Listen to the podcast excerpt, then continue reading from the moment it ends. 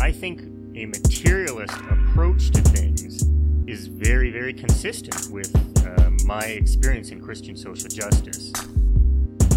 I feel like the the deeper I get into anarchist practice, the deeper my faith is getting at the same time. I would hope that you know securing means of life for all would be something all people of faith would say, "Oh yes, that's at the basis of what we believe." Those who are most marginalized know the most about the true, the good, and the beautiful. To me, it's less that I think building class solidarity is a bad thing, as much as it seems like if you don't attend to things like anti-black racism, um, that's always going to get in the way of building class solidarity. Actually, and when you go back, you find that a lot of uh, revolutionary grassroots participatory movements, the, the precursors to what you could call um, the barrio assemblies and these like you know grassroots neighborhood organizations, a lot of these were sponsored by the church.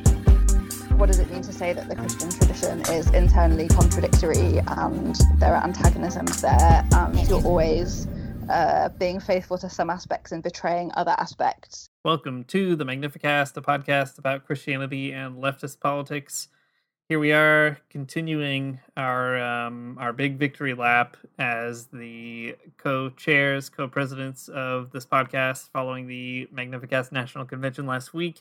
And uh, our first order of duty last week was to talk about imperialism, and we're going to do it once again, but not without my co-president. You know him, you love him. Why don't you introduce yourself? Hi, I'm Matt Bernico. I'm on the podcast, and I'm the co-president of this party. I thought you were going to introduce me for a second, and it gave me a lot of anxiety for whatever reason. and there's fireworks and, and air horns and confetti, and there we have it. That's right. There you have it. We're here. We're both president. We're going to talk about imperialism some more tonight, but not before announcing the, the most important thing that we've done for all of you, and that is there's going to be a new Five Iron Frenzy album, and that's what you get. That's what you get with us the people who made it happen. Yeah, that's right. Uh, it has been kickstarted, and they do say the word "ass" in a song on it. Oh, I, I can't it. believe it. Um, I can believe it because that's the sort of energy that Five Iron Frenzy is going to bring to 2020. um, I love it. I'm glad they're back. I'm glad they have a new album. I'm glad that it's kickstarted. Um, and so so exciting. Um, but let's talk about imperialism for just a minute. We'll save the we'll save the real Five Iron Frenzy talk for the uh, behind the scenes Magnificast uh, lock in that you can get on our Patreon um, only. so that if that doesn't get you in the doors, I don't know what will. Um, I should say though, there's a, a pretty natural connection because Five Iron Frenzy does have a song about indigenous genocide, um, about Crazy Horse. It's true. They have a song about riots. Um, they have a song about how capitalism is bad called Vultures. Uh, I, it's not saying too much to say Five Iron Frenzy did perhaps have a hand in putting me on the path to the left. So, what better time to talk about both Five Iron Frenzy and imperialism? That's right. Well, okay. Um, I'm going to bracket that for just a second. Uh, la- last week, as you might recall, we talked about Christian objections to um, what you might call empire. Um, progressive Christians uh, have built a rhetoric around rejecting uh, nationalism in favor for more, you know, quote unquote, authentic and subversive types of Christianity. And while this is definitely very nice, thank you very much for doing that, progressive Christians, um, it's not exactly what you'd call a robust anti imperialism. So this week, uh, we're going to deepen the conversation uh, around Christianity and anti-imperialism a bit more by talking about the ways Christianity is already complicit in empire and imperialism. So uh, Christians say they hate this thing so much, but surprise, they're already doing it. That's right. Um, you know, the critique of empire from Christianity is is complicated because Christianity is not and has never been a, a neutral party in imperialism. And as we were thinking together, Matt and I talking about this episode, we are thinking about the previous episode where we um, we talked quite a lot about how imperialism works or what it is or isn't and all that kind of stuff. But uh, we never really got around to talking about how Christianity is a major, massive piece of that whole conversation. So we're rectifying that now by pulling it out. Um, Christianity, I mean, you can talk about imperialism in terms of global economics, and you should you can talk about it in terms of racialization and colonization, and you should, but you can't talk about either of those things without talking about Christianity because it's a, a motivating before force behind those things. So maybe to sort of put a fine point on it, um, we can look at this historically, but in a contemporary way, you could say that anytime the United States invades anywhere, uh, which is quite a lot these days, you're already dealing with the imperialistic tendencies that U.S. politics inherits from Christianity and with certain Christian vision, you know, sometimes self consciously so. Uh, Christianity, in other words, isn't this kind of like pure space that you could critique the world from because Christianity already has a hand in building that world. So it's up to us to figure out how to uh, critique it and deal with that complexity at the same time. Right. Um, one thing that we're always talking about on this show, ever since we learned about it from our very smart and intelligent guests like Marika Rose or Amaryah Armstrong or Tad DeLay, and just a bunch of other people too, um, is that it's really important to name the bad things that Christians do as Christianity rather than trying to say those people are just fake Christians. Uh, if we can't account for how Christianity has historically created certain forms of oppression or social order, then uh, we can't really get rid of those forms at all, and that that sucks. That's what we should do. so, uh, if you want to, uh, this is a, a, wild cut from um, from left field, but uh, Reverend William Barber a few weeks ago said that you can't exorcise a demon unless you uh, know its name. Nice, I like and there that. you go. Just just like that. Yeah, totally. You can't get rid of these these very bad uh, forms of oppression and social order unless you know how they work and what they are, and if you can see them. So um, imperialism is definitely one of those um, those big bad demons that's um, inside of Christianity. Uh, that Christianity is definitely guilty of uh making and using and spreading. Uh so i think if we can understand it a little bit better in the ways that christianity as a a big mess of institutions and people mm-hmm.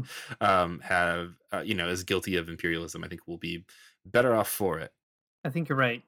Um to start off though we should at least remind ourselves for our own sake what imperialism is and what we said about it a week ago uh, maybe you didn't listen to that episode, um, or maybe you need a refresher. I certainly do. Uh, so maybe we could just spend a little bit of time talking about that, and then we'll we'll add the Christian piece, which will turn out to be not an additive at all, but a kind of necessary um, part to understand. But in any case, when we're talking about imperialism, especially if you're invested in a, a Marxist tradition, um, it's important to recognize that imperialism is a big, complicated thing that not every even Marxist agrees about, right? So we said last time that Karl Marx did a lot of work on capitalism, trying to figure out what it is, how it operates, and he did all that work in the 18th century, mostly looking at at England, um, you know, with an interest in lots of other places too. Not to say he didn't look at what we could call the the sort of seeds of anti-imperialist analysis, all that kind of stuff. He gave us lots of good tools. Um, but we would have to wait till people like Lenin and Luxemburg and others to really develop a, a full um, account of what imperialism is. And these days, you know, um, even long after those folks have gone, there's a lot of debate over whether or not imperialism is even a, a useful term in Marxism. And we tend to think that it is.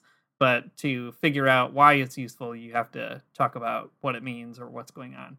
So probably the most kind of the the simplest, most naive way of maybe understanding it, naive in a positive sense of understanding imperialism would be to say that it's the the invasive cap uh, the invasive activity of capital um, in invading other countries or other people on behalf of you know the ruling class uh, in a, a different country. And for that matter too on behalf of like the citizenry of certain imperial centers um, but as it does that, there are different kinds of things you can say about it. So, for instance, we might say that imperialism is fundamentally extractive, right? It goes to other places, it uh, sucks up all the value and profit that it can out of those places, and then it sucks it back into the imperial center where it might redistribute some to certain citizens, but mostly goes up to the top, right? It's not not the case that everybody benefits from it in the same way, but there are these kind of weird, uneven um, geographies of development that occur as a result of that extractivism. So I think that's probably the first piece of the puzzle here, at least for me, Matt, when I think of it in terms of like political economy, you know, not taking into account all the sort of history and everything yet so far. That's what I'd say. It's got this sort of weird extractive piece. Um, what am I missing? What am I leaving out here? yeah, the other thing we brought up last week was that um, imperialism has a lot to do with colonization. Um, that was what we got from Nick Estes and um, Roxanne Dunbar Ortiz. Um, that uh, that that to extract things from other countries is definitely imperialistic for sure. Um, but you know, you gotta you gotta make you gotta find some kind of way to make the people doing the extracting seem like it's theirs to extract, right? You got to make it seem like they've always been there and they just have some kind of natural right to the land and the property that used to belong to other people. So naturalization is another part of imperialism, uh, where the yeah the imperialists uh, become sort of like the natural owners of something. That was a big part of imperialism as well. Yeah, that's right. And also, it's good to bring that up for two reasons, I think. One, because sometimes when we think about imperialism, even given the way I was just explaining it, you can you can create an impression that suggests imperialism is the kind of thing that happens somewhere else. Like if you live in the United States or Canada, you think that imperialism is the thing that maybe you know mm. Canada does in Venezuela or the United States does in Iraq or or whatever. Um, but there's imperialism at home, and that's the ongoing logic of of colonialism, right? The the continued dispossession of people, um, indigenous people and their land, etc. So there's that piece of it that's important. Um, the second is that uh, imperialism doesn't operate the same way in every single context or country. So it, it has the same goal, I think, which is to extract that sort of profit. Um, but you know the the way that the British colonized India is not the same as the settler colonialism that colonized the United States and Canada. Although they have lots of important similar logics and all that, there's also different forms of imperialist control or domination. So all that to say, it's a really complicated thing. The more you talk about it, the more kind of particular you have to get in order to do justice to a specific kind of thing or situation. But nevertheless, um, important to recognize you can still talk about it, and in particular, you can talk about it as that uh, that sort of extractive impulse. There it is. It's all right there. Uh, so, I mean, there's a lot more we can say about imperialism for sure. Um, but for right now, that's probably a good place to stop, at least uh, as, as a recap of last week. So, Dean, maybe we should start saying some new things about about imperialism and Christianity. Sure. Um, yeah, so Christians they have a really hard time. Um, you know, they they want to reject the idea of empire, or at least the sort of progressive Christians do. But I think they have a hard time understanding the ways that um, Christianity is really wrapped up in that empire. Um, so what do you think, Dean? I think you're right. That's the transition to something. Yeah, great. No, I'll, I'll pick it up. Um, yeah, I mean, you you can't tell the story of capitalism, the rise of capitalism, and by extension imperialism, without talking about Christianity, right? Uh, the the quote that always comes to mind for me, I don't even know if we've talked about it much in this podcast, but it's important in my my life. It's one of my Marxist life verses um, is uh, from Walter Benjamin. He wrote this uh, essay called "Capitalism as Religion." It's, it's more like a fragment. He like didn't finish it, but um, there's a lot of cool stuff in it. And he has this line I think about often that goes like this: "Is a few lines." He says, "Capitalism itself developed parasitically on Christianity in the West." Not in Calvinism alone, which is what uh, like Weber says, right? The Protestant work ethic, if you know anything about that but also, as must be shown in the remaining Orthodox Christian movements, in such a way that in the end, its history is essentially the history of its parasites, of capitalism. Christianity in the time of the Reformation did not encourage the emergence of capitalism, but rather changed itself into capitalism. Um, there's a lot that you could unpack in that little bit. But I think it's really important because what Benjamin is saying is fragmentary, but nevertheless true. Like you can sort of prove the thesis if you do some more homework, I think.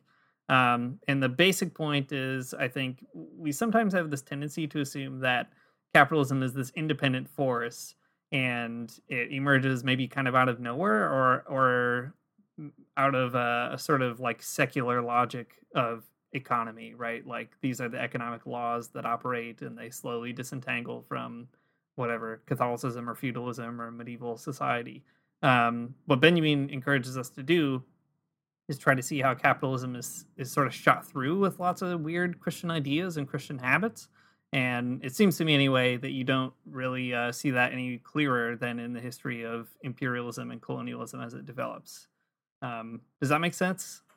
I think it's a good way of putting it, though, that capitalism itself developed parasitically on Christianity, and um, because uh, I mean, I think for I don't know, at least in my my own uh, weird American Protestant brain, it is extremely hard to like imaginatively draw the connection between like um you know the um the genocide of like indigenous people in the United States and like and Christianity. Like, what do those two things have to do with one another? But actually, like quite a bit, uh, quite a bit. If you learn anything about history, um, I mean, we could go into like into depth about a whole lot of sort of historical movements that would kind of help explain these things, but like, um, we probably shouldn't right now, at least. Uh, that's maybe another episode. But um, you know, things like the doctrine of discovery, right? That's a papal bull that was written in 1493, um, or the Treaty of Tordesillas that was in 1493, I think, as well. Uh, um, the these two like these two treaties, amongst others, right, are the ways that um, like the church, the Catholic Church, particularly, um, negotiated land rights between different monarchs, right? Mhm. and it's wild to think that like that's the kind of power that um the that you know Rome would have, but they did. Uh, The Treaty of Tordesillas is such a weird thing. Um it, I don't know a ton about it besides what I've read in like uh, a handful of decolonial texts, but basically the idea was that like Spain and Portugal uh, in 1493 were trying to you know negotiate like who gets what of the quote unquote new world um you know new to them rather than like uh, uh like have a war over or whatever um pope alexander just like drew a line down the middle of a map and was like okay here you go right? And then just like that's how that that's part of that's part of that pro- process of naturalization of colonialism right now like now these are the people that actually have um for whatever arbitrary reasons th- these are the people that have um uh, the divine right to to that to that land, right? and There's all kinds of other negotiations too, where like blatantly Christianity is like at the the bottom of the the racialization and like the you know dehumanization of indigenous people, all these kinds of things, uh, I guess. So all I'm trying to say here is that Walter Benjamin is right, and um, he, he's right in probably uh, I think a lot of decolonial theorists, um, a lot of indigenous scholars, um, you know, uh, have a lot more to say than Walter Benjamin even. Um, but there's yeah, all I'm trying to say is that there's a lot going on here, and that Christianity is extremely tangled up in the uh, in the imperialism that uh, that would you know go on to sort of found um, the United States and and all of like Western Europe, basically. Yeah, that's exactly right. Um, I mean, like you said, decolonial theorists are really good at pulling this out. Like um, Walter Mignolo has a, a really cool phrase that I think is helpful, where he says that we we live in a Christian afterworld. Um, you know, because we we live in societies primarily, at least for most of us in the West, that are like ostensibly secular in terms of legal theory, um, but like not actually or not totally. Uh, like there's this kind of Christian hangover or um, Christianity that's still hanging around in a weird way. Um, I, I think maybe even Afterworld is putting it too softly uh, for even Mignolo's own uh, extremely complicated analysis, right? Because um, he shows that Christianity continues to be this really formative kind of way that that makes the way that we think in general work in certain patterns um, that we may or may not recognize as uniquely Christian. Like we take them to be universal, but they're very particular. And capitalism and imperialism are, are two of those things for sure right? They rest on certain christian principles like the doctrine of discovery or uh, like i don't know valuing hard work and productivity all these kinds of things. Um, but we sort of uh, screen them out as christian and think that they might be something else. It's important to sort of make the genealogical link so that we can see them as christian things Yeah, exactly. They're um, Christian pathologies that linger that uh, we reproduce because of the ways that they're probably entangled with capitalism in a lot of ways, um, and also you know in and the ways that they support a particular racial hegemony. Um, but I think what's really interesting is is that those things are really hard to see. Like just like I said a minute ago, right? My um, my American Protestant brain is, has a hard time making those connections unless I like actually listen to people who can help me make those Mhm. connections. Um, and uh, you know, bringing up Walter Mignolo is good. Another um, decolonial theorist that I think is really helpful on this point is this. Uh, he's a Colombian philosopher named Santiago Castro Gomez. He is uh, criminally unpublished in English or like maybe untranslated. He's written a lot. Um, he's written a lot, but just not in English. Um, So uh, w- one of the ideas that he has that uh, he brings to the table, uh, he, he the one article that he does have that you can probably find pretty readily in English is called "The Missing Chapter of Empire." It's a critique of uh, Hardt and Negri's book Empire, uh, which uh, I guess it's unsurprising why I'm bringing it up right now as we're talking about imperialism. but anyways, the um, the big idea that he brings to the table is this thing called zero point epistemology. So the idea is that um, uh, it's hard, you know, if you if you yourself are kind of in the imperial core, if you're a person who is is there, it's hard to kind of see outside the um, the epistemological bounds of that core. Like it's hard to see outside your own worldview. Is basically what he's saying. Um, but it's there's also like uh, it's also helpful because it points out the hubris of that type of worldview of, of of not listening to other people and not listening to other voices and not trying to see outside of yourself. Um, yeah, he, here's a quote from him actually that kind of says it better than I could um, because I just kind of stumbled right through it. Uh, so Santiago Castro Gomez says this Basically, zero point epistemology is the ultimate grounding of knowledge, which paradoxically is ungrounded, or grounded neither in geohistorical location nor in biographic politics of knowledge that is hidden in the transparency and the universality of the zero point. Uh, he goes on to say a little bit later in the essay the zero point is always in the present time and in the center of space. It hides its own local knowledge, universally projected. Its imperiality consists precisely in hiding its locality.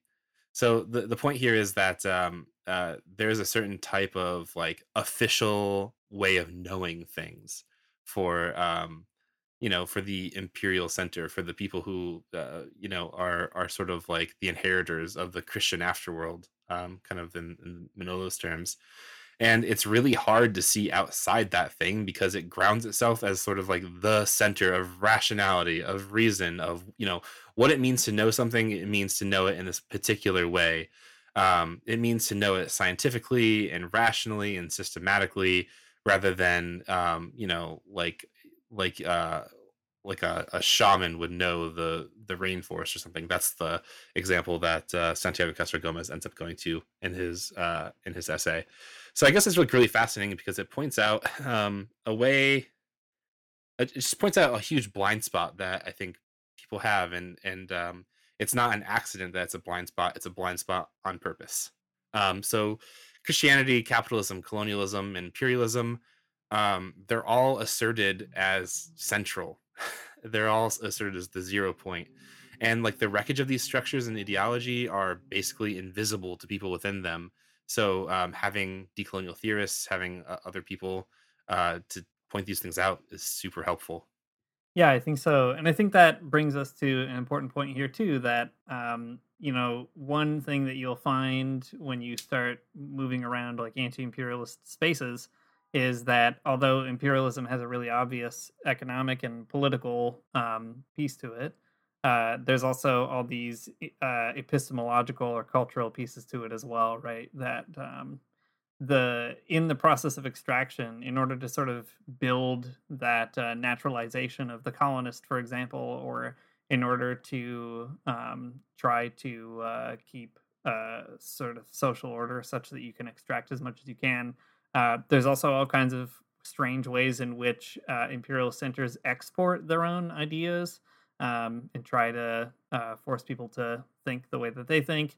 Um, so there's this kind of weird way that that happens. Like uh, Ariel Dorfman, who's a um, Chilean author, wrote this really famous book about Donald Duck in Chile and how um, like Donald Duck uh, sort of like embodies all these wild ideas that people in the United States have about the rest of the world, and also about how uh, capitalism makes you think.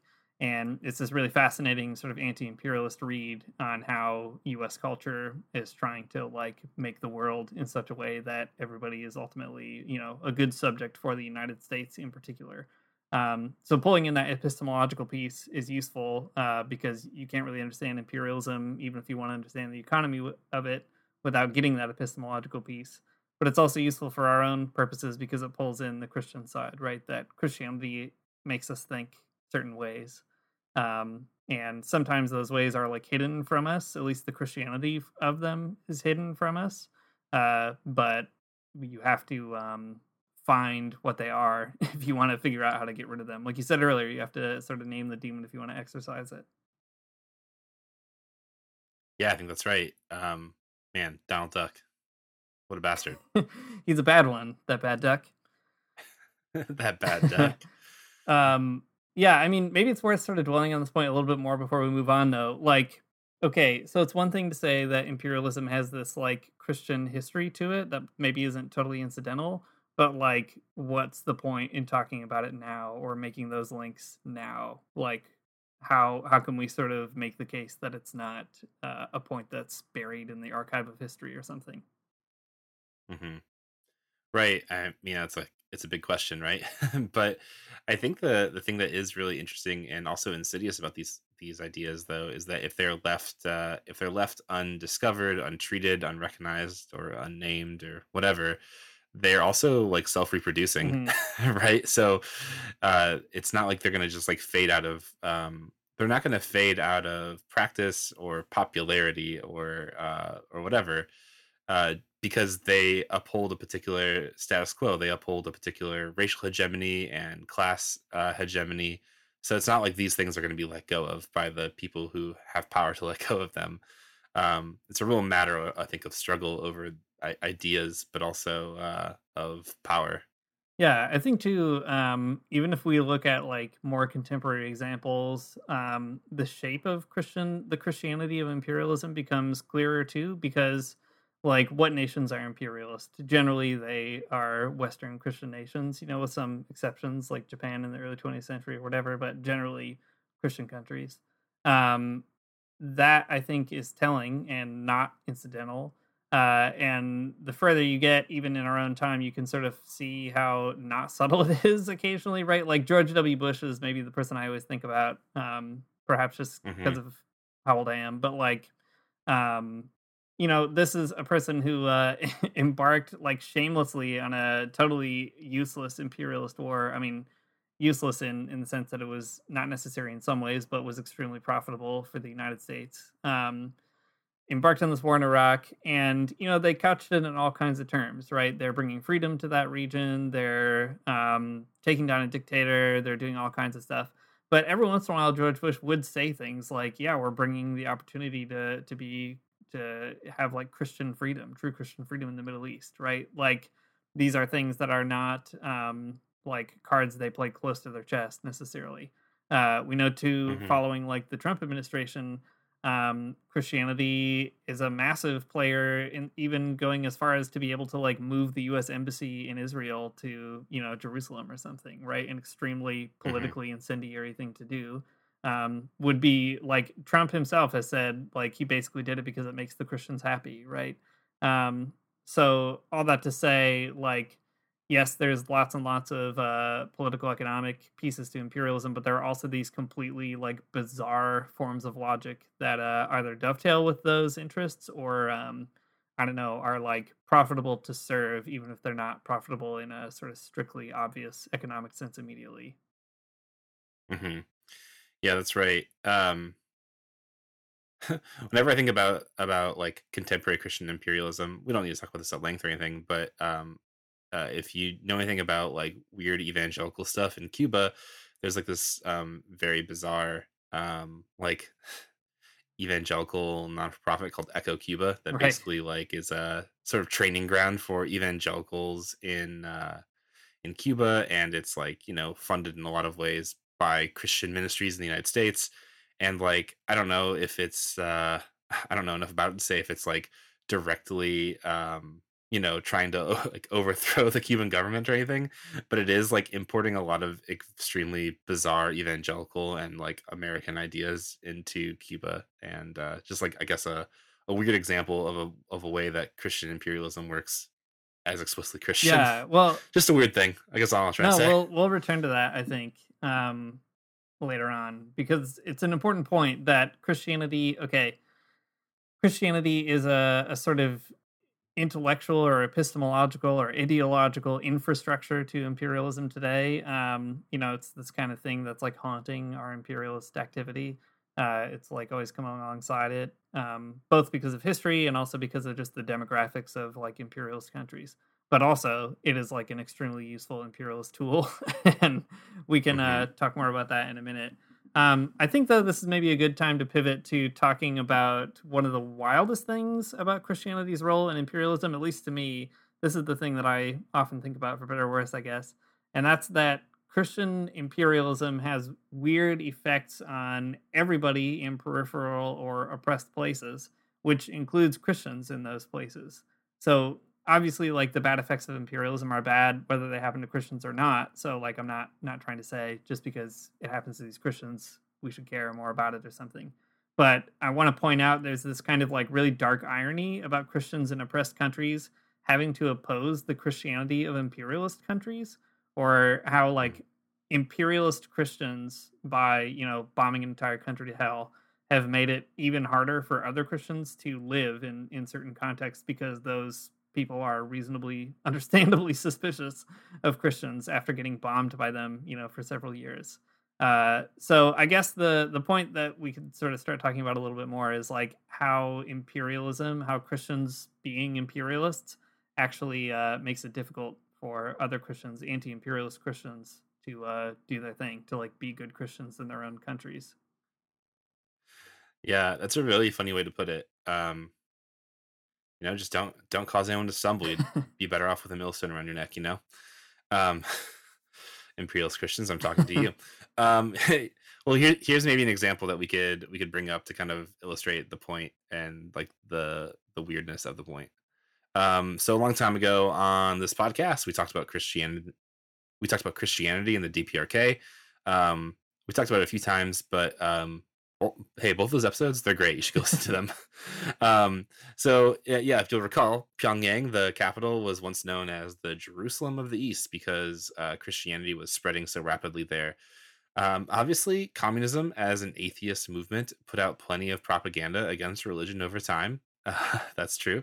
Um, but they also didn't have to work that hard at uh, creating that propaganda because um, the US showed people what their Christianity did and didn't mean. Um, here's a quote from a, t- a 2018 article by Dae Young Ryu, uh, a- an article called Kim Il sung and Christianity in North Korea in the Journal of Church and State. Um, it's pretty horrific, so brace yourself. One U.S. Air Force general commented, We burned down every town in North Korea.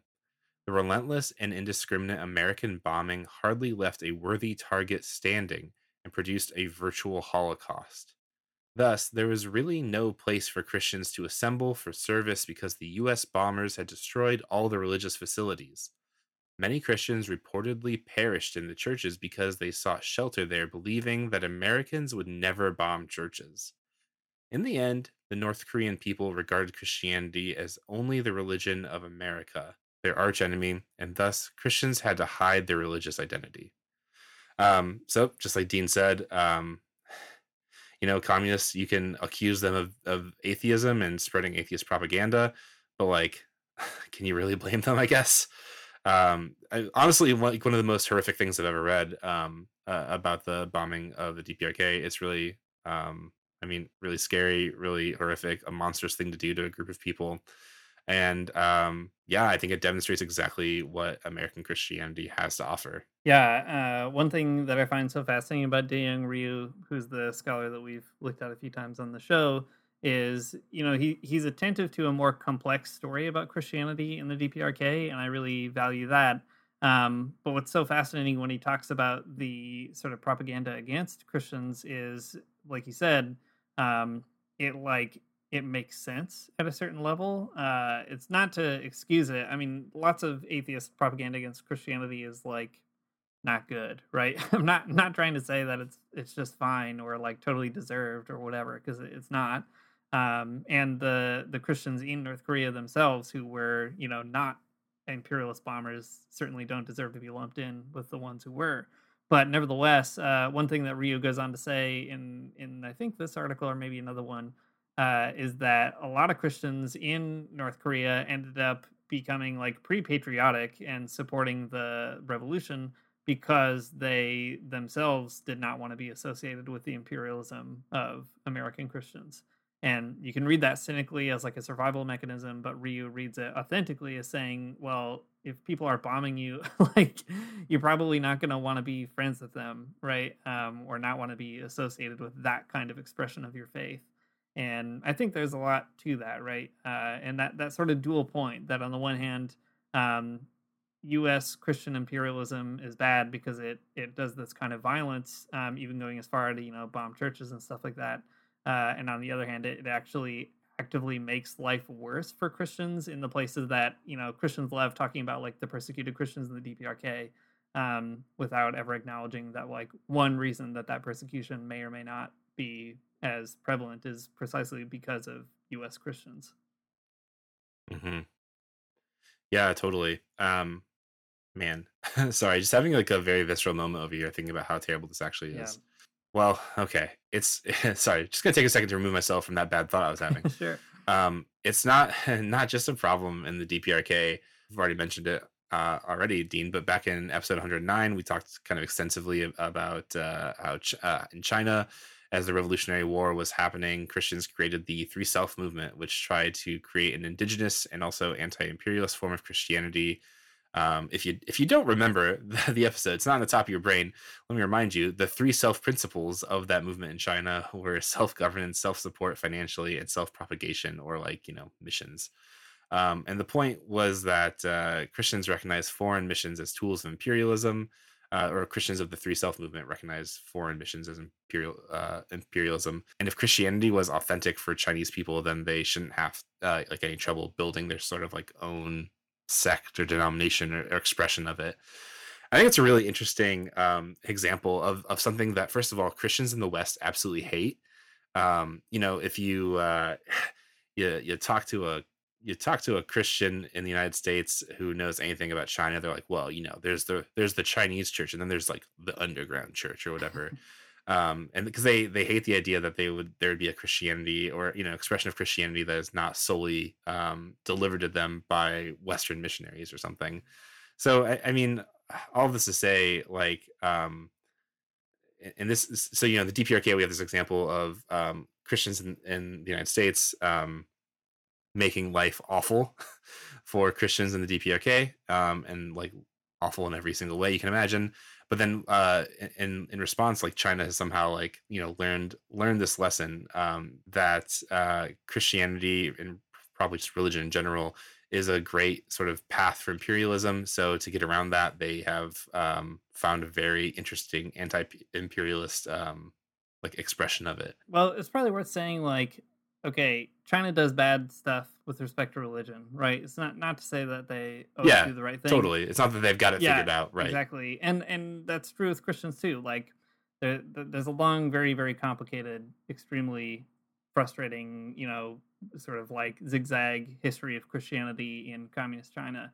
But um, one thing that you can say, and I think people should go out of their way to say because people don't, is exactly what you're sort of pulling out here. That there there are anti-imperialist forms of Christianity that are indigenous to places that are on the receiving end of imperialism and people view those things oftentimes i think as like i don't know like making a deal with the devil or being totally cynical about it or these are just opportunists or or this is like just the state kind of creating a puppet church or whatever but if you read people like K.H. Ting, for instance, who was a, a bishop in the Three Self movement, that's not the kind of thing that you see. I mean, this is a person who's like very theologically sophisticated, someone who's really concerned about being a, a good Christian. And uh, for him, being a good Christian by extension means not supporting something like Western imperialism and, and trying to be vigilant about it and trying to understand that Christianity can be a vehicle for it. And, you know, how might you create a, a uniquely and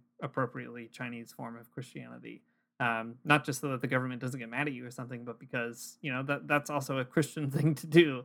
Um, and I think that's a, an important piece of thinking through the Christianity of imperialism and the Christianity of anti-imperialism.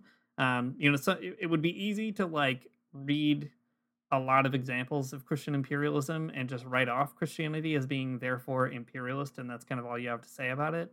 Um, but Mhm. these kinds of groups, the Three Self Movement, um, show that that's not the case, right? or even like ba- like base communities yeah. or you know um, or the the very specific example of uh, of um, Ernesto Cardenal and Solentiname like these are really ex- like uh, explicit examples of, of places where Christianity is is turned and like you know people do something else with it Yeah. that is explicitly anti-imperialist or explicitly explicitly like liberative. Right. Yeah, no, but I, I agree. Like uh, the base communities are a great example. Um, I think too about how like we did that episode on Assyrians, right? And like that's Mm. such a fascinating example as well of George W. Bush being a, a good Christian imperialist. Uh, you know, totally ruining Iraq, um, making it certainly worse at the very least.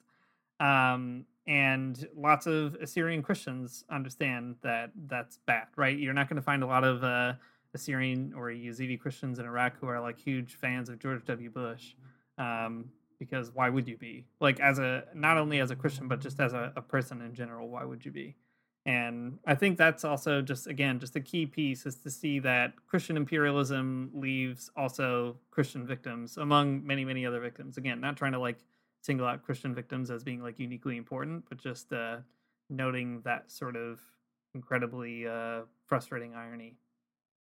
Well, it's it's important to point out because there's a certain way of thinking that like uh that Christianity is the thing that should trump, you know, nationality. Yeah. That that's what really matters, right? That Christians um it shouldn't matter what where you're from, that if you um if you're a Christian of any nation or whatever, that should be a uniting factor, but it's like so clearly not the case. Mhm. right? Or even I mean even the example of the of Syrian Christians in the United States, right? Remember we, there's that story a while back where they they came to the United States and they thought that maybe like um it, they would have some type of like I don't know uh solace here because of Trump and they were Christians, but then they were all just deported by ICE. Mhm. So it's not like um it's not like that the the Christian modifier is something that actually makes a difference Right. um to, to Yeah, it doesn't insulate you in a weird way. right. Um, which goes to show too that I mean this is a whole nother point, but important to emphasize that Christianity, Western Christianity in particular, is a racializing narrative as well, right? And you can be caught in that whether Right. you're a Christian or not. Obviously, I mean the Syrian case is one. You can talk about Black Christianity. Obviously, you know the list goes on and on. Um, anyway, all that to say, it's bad. You got to get rid of it. Um, you got it. we should go back to that point that you were making earlier about Cuba because I think that's maybe the last piece to add here, which is that Christianity is is easily weaponized by imperialism to subvert liberation projects. Um, there's lots of examples of evangelicals trying to undermine liberation theology, for for instance, um, or like the U.S. intentionally exporting and supporting certain forms of evangelical Christianity, which they see as as breaking up links of solidarity in places like Brazil or like Cuba um, places where especially Catholic liberation theology has a really strong hold. Uh, we know that the U.S. government favors um, other kinds of more individualized forms of Christianity, more sort of pietistic, apolitical forms. And, you know, this is all stuff that's like pretty straight from the horse's mouth on the books. Nobody's upset about it or feels ashamed of it. But it's you know, it's a stated goal. Um, understanding that liberation theology is a real force uh, to be reckoned with in a way that like evangelicalism can sort of um, upset that or temper it or whatever. And I think as Christians, especially who live in the imperial core, it's important to realize that we are literally exporting like forms of Christianity that are weapons uh, to keep people subjugated. Yeah, that's right. Um, and I'm just gonna say it right here. I'm gonna go on record and say it. That's bad, Dean. That's a brave stance, um, but it's one I respect, and I appreciate you uh, just putting it that bluntly. A lot of a lot of people are afraid to say that kind of thing these days. Yep. It was on record. I went on record and said it. I did it, and uh, and it sucks. I hate it. It sucks, and I hate it. But it is real and happening. And um, man, uh, to be a Christian in the United States means that you are implicated in that. Yeah. Well, uh, let's see. How can we conclude this in a way that doesn't feel like a massive bummer, even though it is a massive bummer? Um, let's see. I mean, it, doesn't have to be a massive Yeah. bummer, right? Like, um, you can be a Christian in the United States. You can feel convicted about these things, like you should, and then you can just like, you can just get into it. You know, like you could just be on the side of the people who your government is actively oppressing. That's right. That's the thing you could do, Yes, that's right. and that is an amorphous thing that you can do though like what does that mean it means just like we said last week uh, like it might mean studying it might mean uh, being a part of an organization it might mean going to an anti-imperialist rally any of those things are probably good but like you can do that. you could go and tell your pastor right now that this is what your new thing is, and um, and and uh, feel convicted, but then do something with Yeah. it. Um, you know, go to your uh, church's local mission board and uh, when they're trying to decide what missionaries to support tell them to find uh, some amazing anti-imperialist uh, christian group that's holding out somewhere else against uh, us imperialism go to your local missions board, and when they're asking about uh, about missionaries, just tell them no, thank you. Just don't do it. be like uh, yeah we should send just uh, checks to the zapatistas That's right. we should just mm, pay people's bail. How about that? Take all that missionary money and do something very positive with it. That's not. It's not uh, supporting meddling in other countries. I will say this: there are some missionaries that are extremely cool anti-imperialists. Um, you know, like the Maryknollers have a, a history of that, or uh, I've been hanging out with these guys here in Canada called the Scarborough Priests. They have a history of of that as well. So they're not all bad, but man, they're definitely not all good. They're more. Ba- they're more bad than good. But I agree with Yeah. you. Um, if you're Protestant, then you're then you're definitely uh, in trouble. I don't know. I don't know about any very good anti-imperialist Protestant missionaries, but maybe there's some out there. If there are any out there, please let me know, and I'll send you a mo- I'll send you money. I don't care. That's right. Well, yeah. So I mean, maybe the big uh, th- those are the positive notes at least. But here, and then let's bring it back down to a bummer because we do have to end on a bummer. Uh, contractually obligated. Um, so Christianity has brought imperialism into being. Imperialism has Christian roots, uh, has an, a, a Christian impetus. Um, read some decolonial theory and figure that out for yourself, maybe. Um, but uh, as Christians on the left, we have to take responsibility for that. Um, there's no way around it. We're we are implicated, and that means um, can't just take the easy way out and saying, well, you know, we're the true. Me, me and my intentional community are the true anti-empire Christians against the fake uh, megachurch imperial Christians. That doesn't work out um, because uh, because we we both benefit from the same structures that uh, that um, you know that Christianity's been a part of. Seeing seeing that Christianity is is, is just shit. Sorry, man. I'm having a hard time Oh, tonight no reading problem. anything.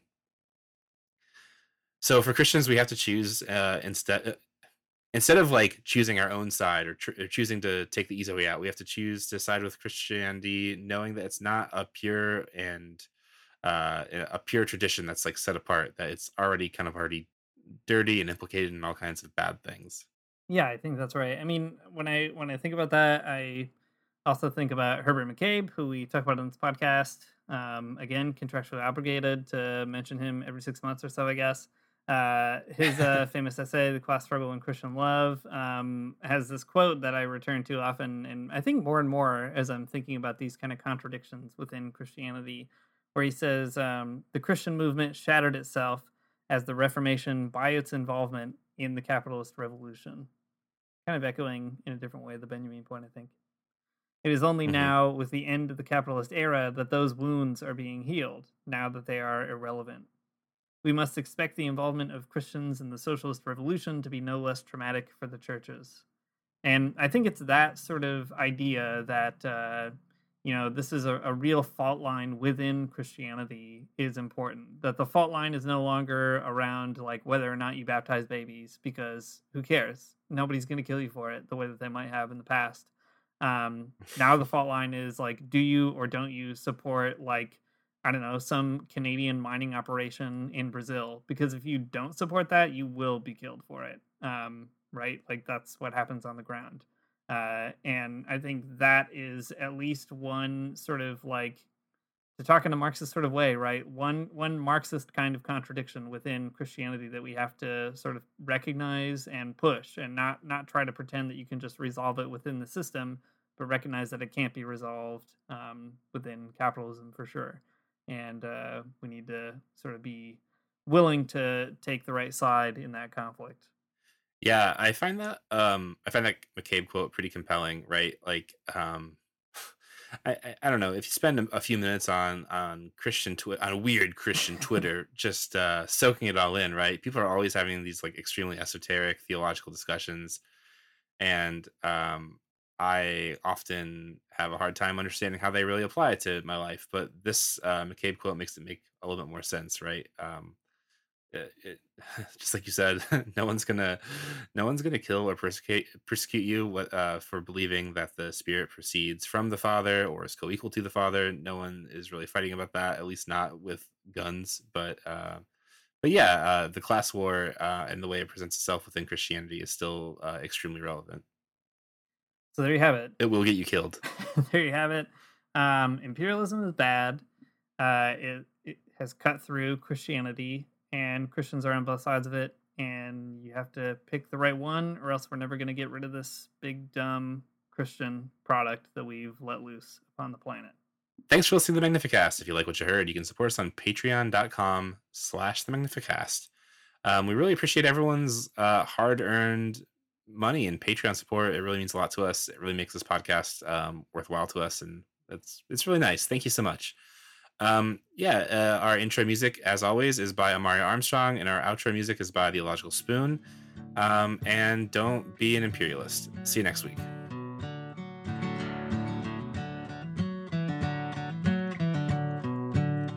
I don't wanna get up for church in the morning, church in the morning, souls alive. Heaven come to earth and there won't be no church. We'll meet down by the riverside. There we'll swim with all creation. Never get tired, never bored. Don't worry, someday there'll be no dam between us and our Lord.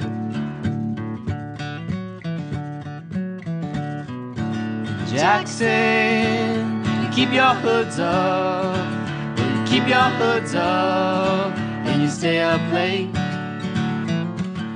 Jackson. You keep your hoods up, well, you keep your hoods up, and you stay up late. Oh, don't mind a cold night, but might mind if you leave too soon.